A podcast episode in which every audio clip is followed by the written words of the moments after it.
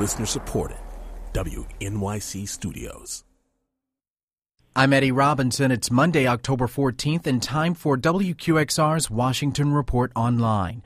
Joining us now, as he does every Monday, is David Sanger, Chief Washington Correspondent for the New York Times. Good morning, David. Morning, Eddie. David, last week you interviewed General Keith Alexander, the head of the National Security Agency, about the damage done by the revelations of Edward Snowden, the former NSA contractor.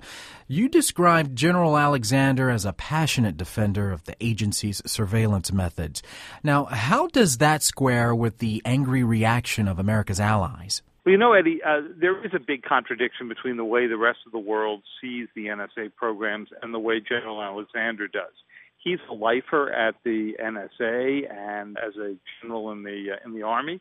He believes uh, very much in the need for these surveillance programs, including the bulk collection of telephone numbers and other elements of the program that came in after 9/11. He doesn't see an alternative. Many in the uh, U.S. Congress disagree, and we've begun to see legislation introduced uh, to try to limit that.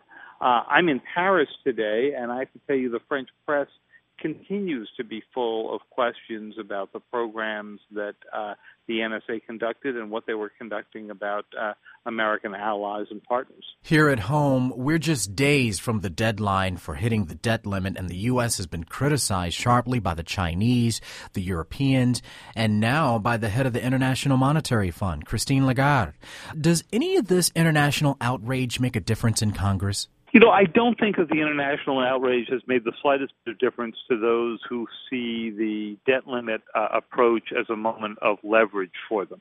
Uh, but what is interesting is that you're seeing a split between the Republicans and their traditional constituency uh, in the business community. I thought it was notable that Jamie Dimon uh, of J.P. Morgan Chase uh, said yesterday that the effects of defaulting on American uh, securities uh, could be unimaginable. And I think that what a lot of people believe is that this is entering into completely unknown territory. Now, it's also possible that the administration has some fudge room on the date itself.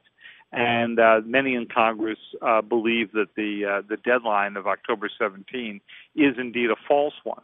But if the U.S. actually decided to suspend the interest payments on its debt, uh, I think that the market impact is very hard to measure both in the short term and then in the question of long-term confidence, which is what uh, you were hearing uh, Christine Lagarde address. And finally, David, as you mentioned, you're in Paris today, partly for the last edition of the International Herald Tribune, which today becomes the international edition of the New York Times.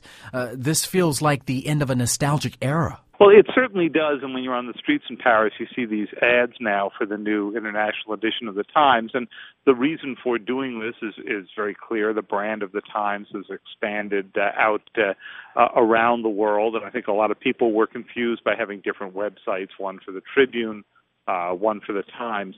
But that said, I, I think there is a great nostalgia for that wonder of the uh, International Herald Tribune. You know, it's a big broadsheet. It reminded you of uh, previous era of newspapers, not only of the uh, the Paris Herald, as it was known, but for the old New York Herald Tribune, which was one of the great newspapers uh, of the city, and uh, the IHT seemed to be one of the the last historic remnants of it. But the fact of the matter is that in uh, more than 140 years, the paper has gone through many different name changes and many different versions, and this is just another one in the evolution. But there is a little bit of, of sadness and nostalgia, particularly among the expats and the travelers who would land uh, anywhere in Europe and were accustomed to seeing that wonderful banner of the IHT.